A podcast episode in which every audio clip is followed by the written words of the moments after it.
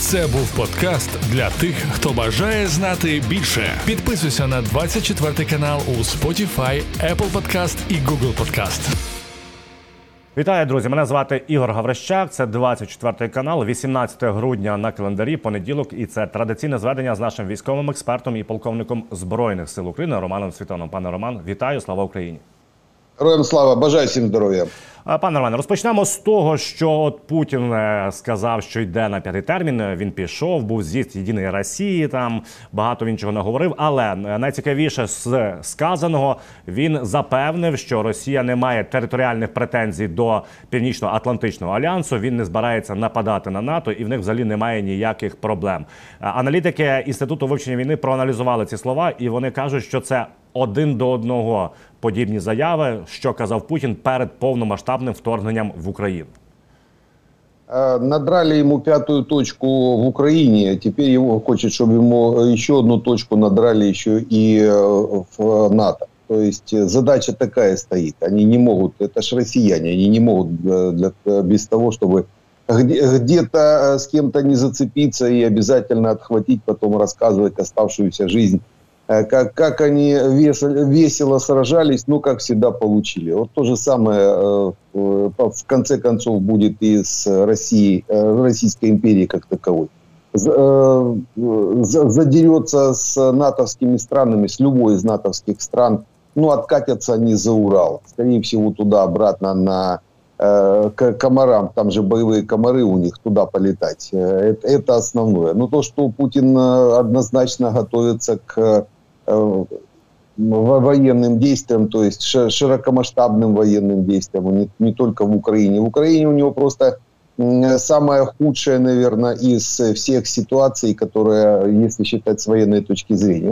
Он зашел в Украину, растянулся на 1500 километров, если считать от Керчи до Валуйк, фронта узкой полосой в 100 километров, прижатый к морям, между морями в Крыму. То есть, по большому счету, самая худшая ситуация, которая могла бы быть.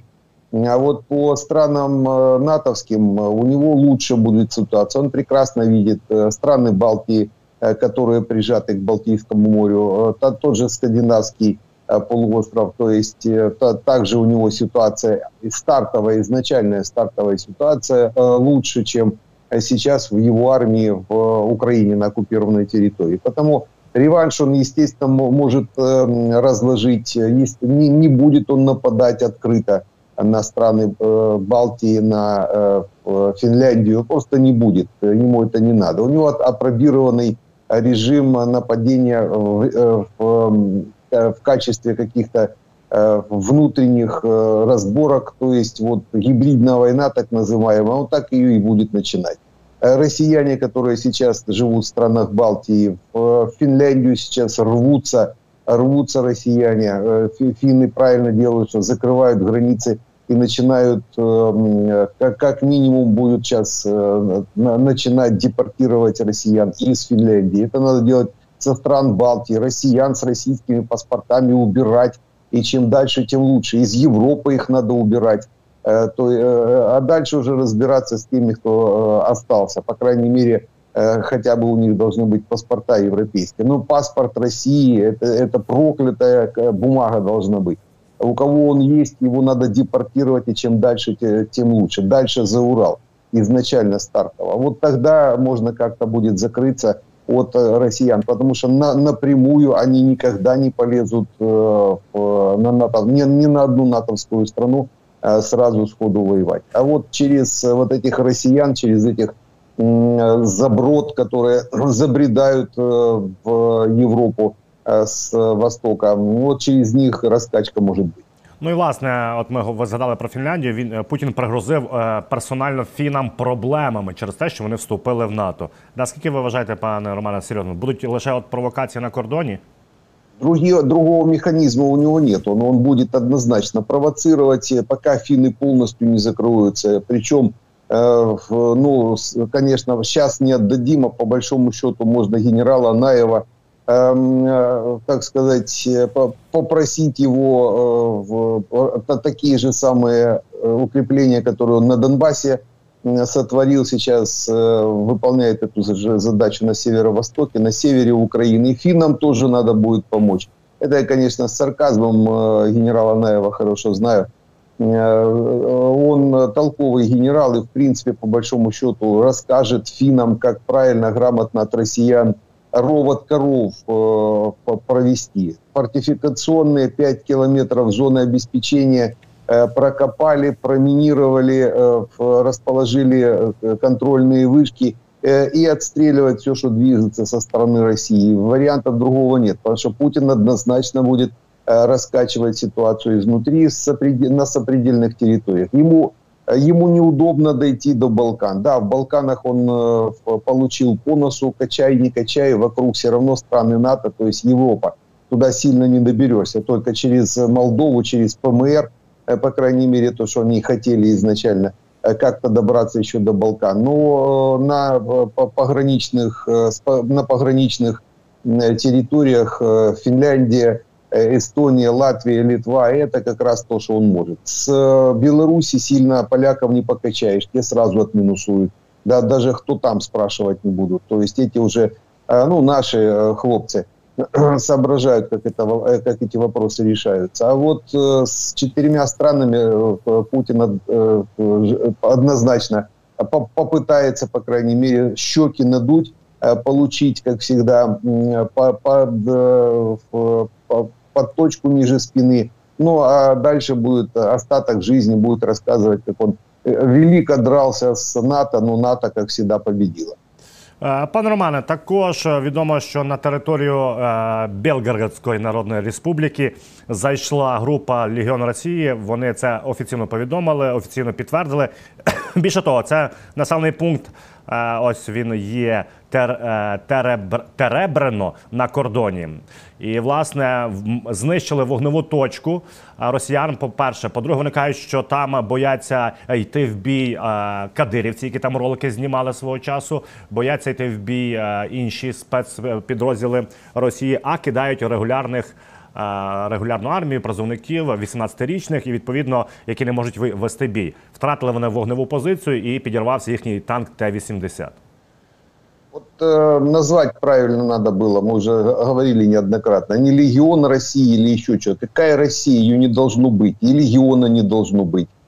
И те уже сейчас, так сказать, скажу, может, плохое слово, но те дятлы, которые придумали этому легиону название России, российские легионы и все, что связано с Россией, дятлы конкретные. Это почему? Потому что это выращиваем себе же потом проблему, потому что у нас задача развалить Российскую империю, а легион России будет ее собирать, и потом мы с этим легионом еще будем бороться и воевать. Смысл его обзывать так? Если кто-то за Россию, пусть в Москву, и там за Россию россияне. А это если заходит какая-то группа.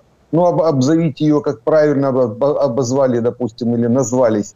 Ичкерийцы, ингуши, дагестанцы, татары, буряты даже те же, за свободную Бурятию, за свободную Белгородскую Народную Республику. Хотите легионом называться? Вопросов нет. Легион Белгородской Народной Республики и так далее и тому подобное. Не надо нам в Украине чего-то российского. И сохранять Россию, с чем бегает сейчас половина этих вроде как российских диссидентов, но вы с ними поговорите.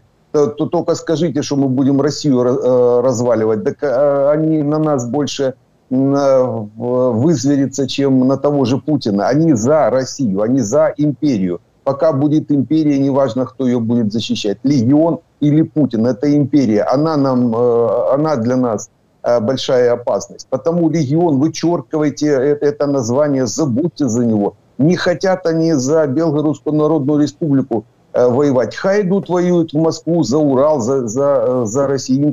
Отправляйте их туда, на Китай, на китайскую границу, то хай там с китайцами воюют, раз они за Россию.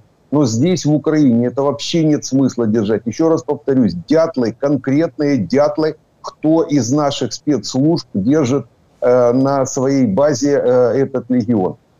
Кончится это очень плохо. Потом эта спецслужба с ними пойдет и разбираться. Первыми первых шагах, не на телевизоре, не в ТВ-потоке трендоболить, а вот туда, вперед, против Легиона Росії. Посмотрите, що це таке. Самі собі створюють проблеми.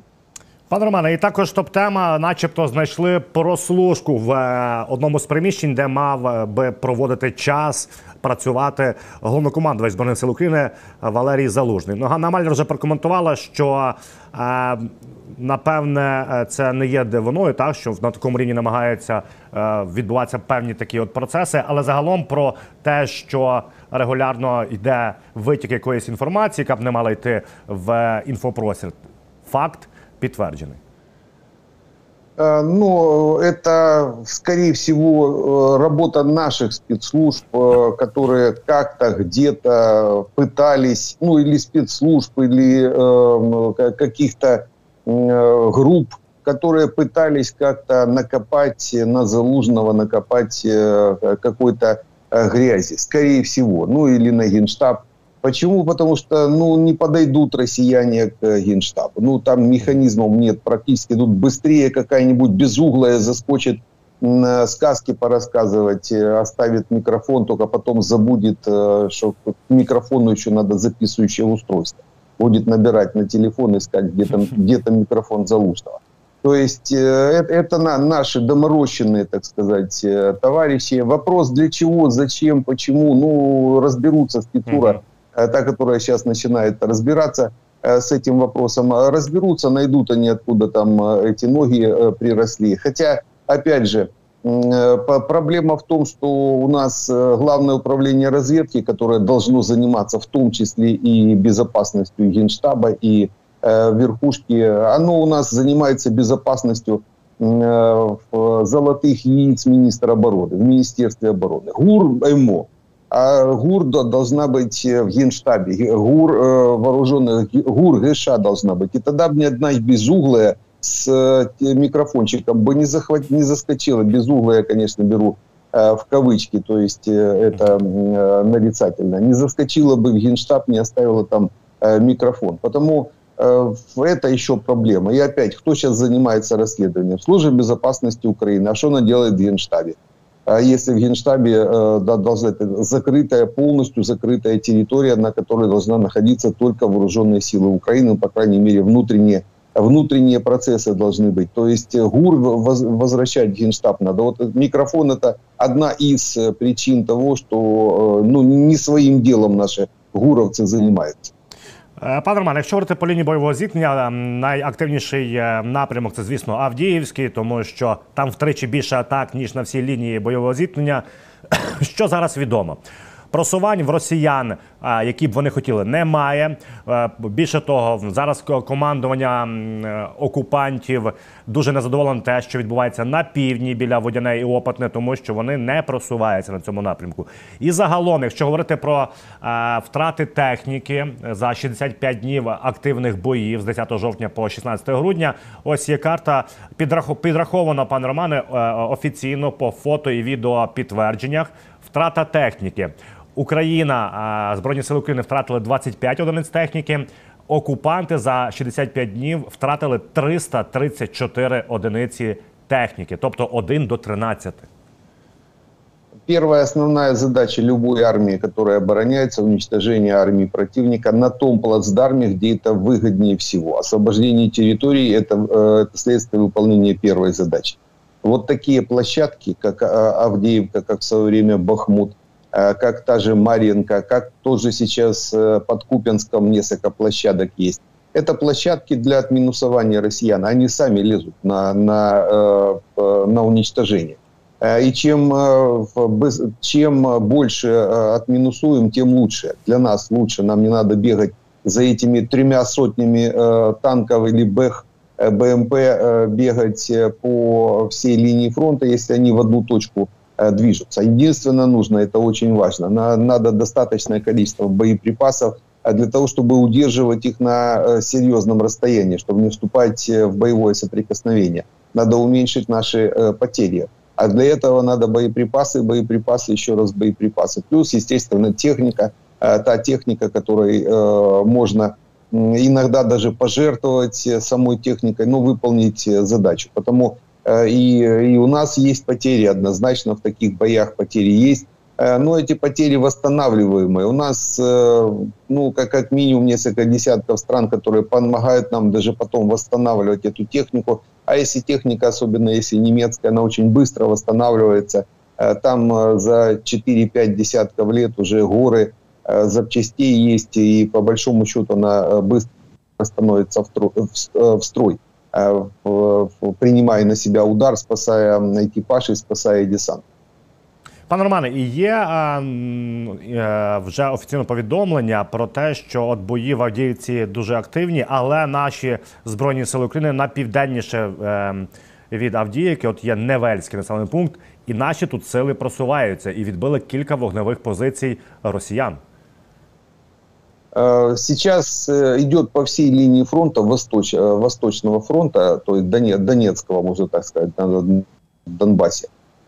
Идет такие знакопеременная война, если так можно ее назвать. То есть есть позиции, которые нам нужно удержать или взять, выбив из них россиян. Это режим активной обороны, так называемый. То есть если нам надо высота для обороны, то есть смысл проводить наступательные действия. Для чего? Для того, чтобы потом на нее зайти и улучшить свой механизм, выстроить общую систему обороны, чтобы легче было держать на расстоянии россиян. Почему вот всегда говорю по поводу расстояния? Нельзя вступать в боевое соприкосновение с россиянами. Их подпускать нельзя к нашим позициям, их нельзя подпускать на дальность их выстрела.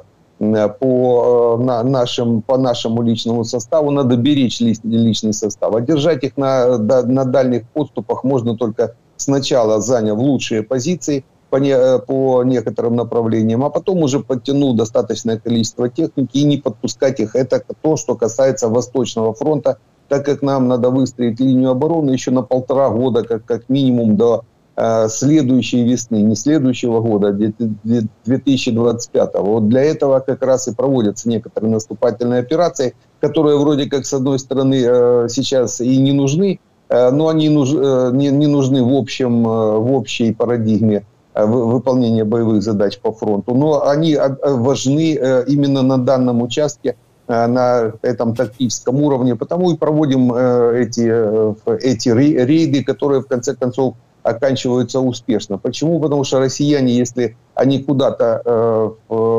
направляются выполнять боевые действия, такие массовые, они все остальное практически бросают. Они в свое время, по-моему, в 2014-2015 годах бросали всей толпой в одну точку, оставляя все остальное просто пустым. Вот то же самое здесь происходит. То есть они сейчас все накинулись на север и восток Авдеевки, а в конце концов в юг просто теряют. Потому этим пользуются наши командиры, которые на местах улучшают свои оборонительные позиції. Якщо говорити про Східний фронт, Бахмутський напрямок, офіційна інформація від Генштабу Збройних сил України, пане Романе, Росія зібрала на цьому напрямку 80 тисяч живої сили. Ну, это не в районе Бахмута. Это, если считать, ну, чуть ли не от Лисичанска до Горловки через Попасную. То есть это в районе Бахмута там не получится 80 тысяч собрать. А вот на всем этом участке, на всем рубеже, там где-то так и есть. Около 100-120 тысяч на Луганском направлении от Купянска до Кременной. И где-то около 80 тысяч от Лисичанска до Горловки. Это такое количество россиян есть. Но это в общем количестве российских войск, в принципе, это там пятая часть, можно сказать, пятая-шестая часть от всего личного состава. Это, в принципе, такие стандартные цифры для расположения вдоль линии фронта.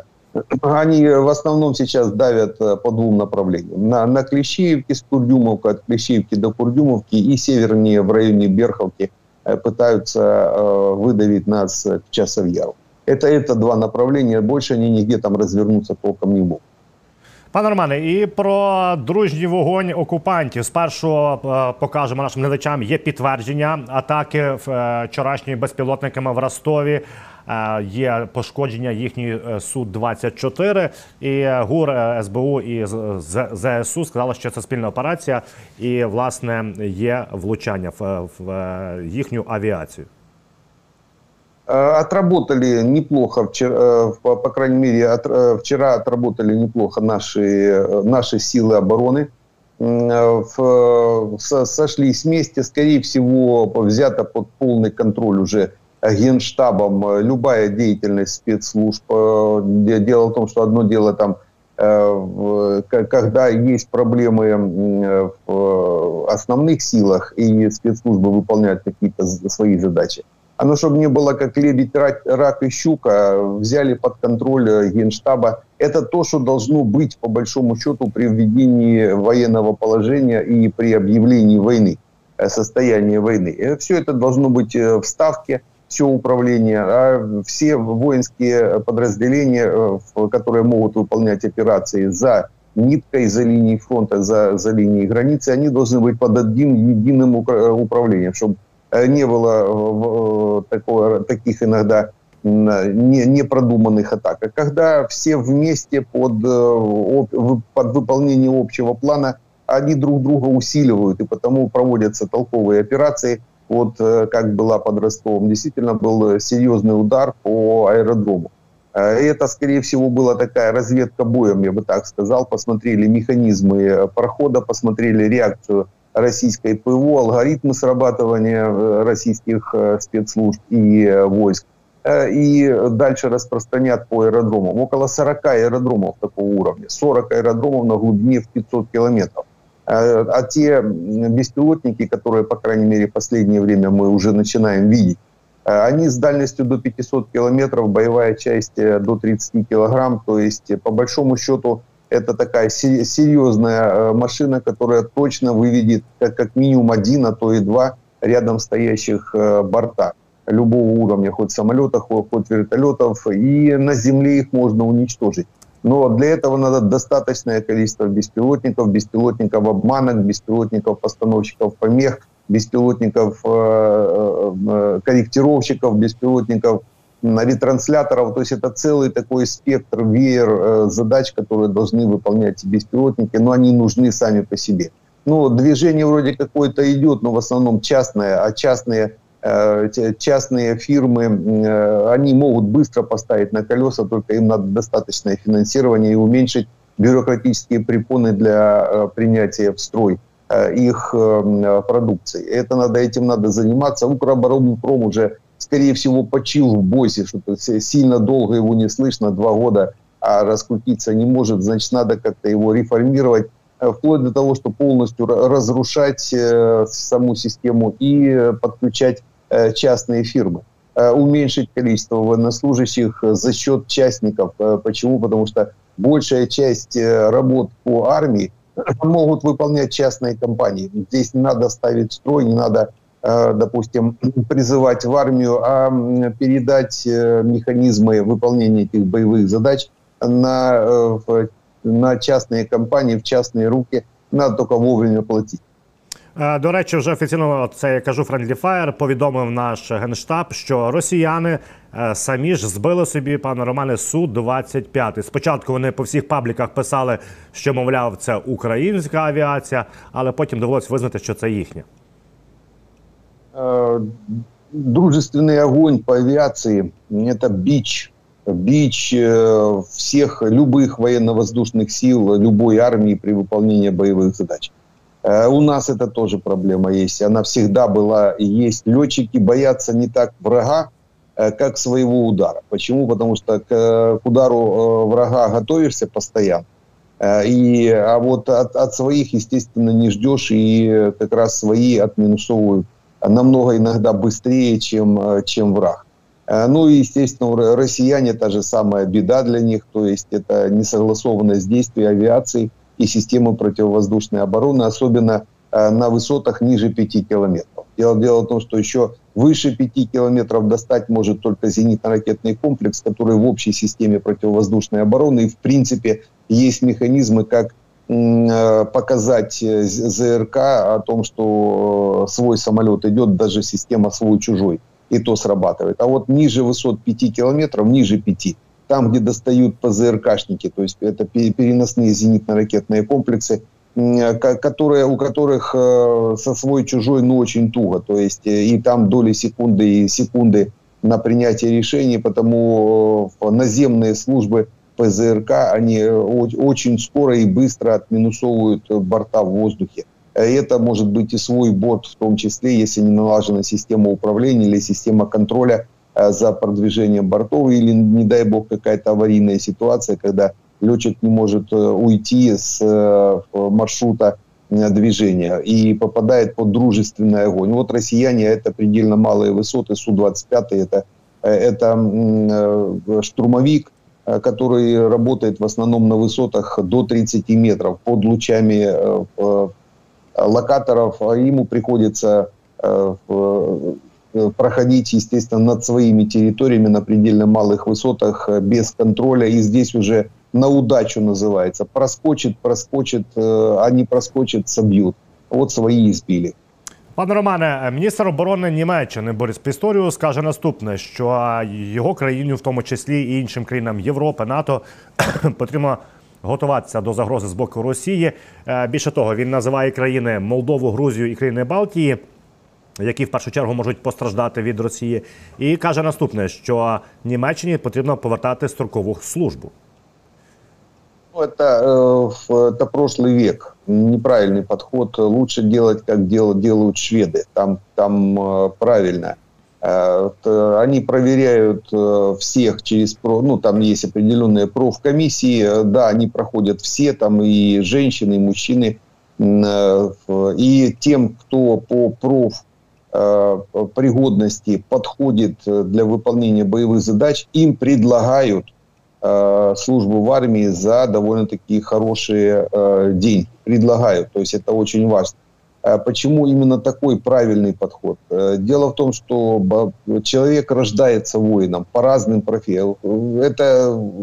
Кто-то родился летчиком, его потом надо сделать, да, вопросов нет, научить. Но если не родился летчиком, летчиком уже не будешь. Та же самая картина касается всех остальных видов, родов, войск в армии. Это очень сложная техника, сложнейшая техника. Танк — это ж не трактор, и хоть и похож иногда, но вопрос в работе самого человека, военнослужащего, с этой техникой, когда за доли секунды надо принимать решение, и решение неправильное стоит жизни самому и экипажу, и прикрываемому объекту. То есть здесь подход должен быть обратный. Сначала надо найти профессионалов. Вот профпригодность определять, и это вопросов нет, всех можно там с 15 до 20 лет приглашать на профкомиссии, и дальше, исходя из генетических и психологических качеств человека, определять, будет он летать или нет, или там будет воевать или нет, сможет или нет,